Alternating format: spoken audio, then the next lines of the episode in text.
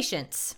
When we hope for something, the timeline is usually very simple. We want whatever it is we're hoping for, and we want it now, or better yet, yesterday.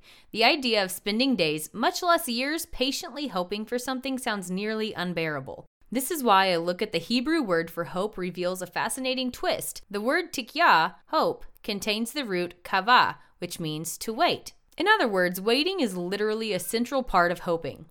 Consider the wait times some of the heroes of our faith experienced.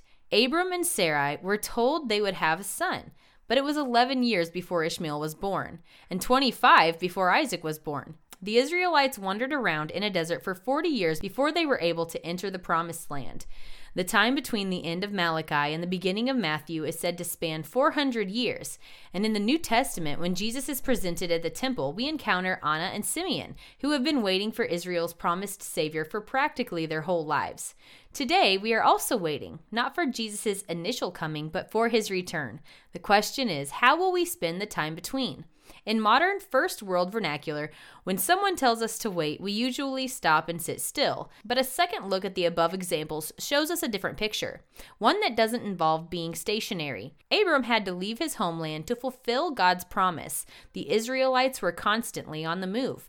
Anna and Simeon spent their lives worshiping and praying in the temple. All of these are stories of forward momentum, even while the players in them waited. Perhaps that is the real test of patience and hope. We keep waiting and we keep moving forward. The ink and willow lines infuses contemplation and inspiration into the regular spiritual practice of creative minded Christians, wherever they are in their faith journey. Each thoughtfully created gift product is based in a biblical truth and sparks a reminder of how God reveals beauty in the midst of our ordinary.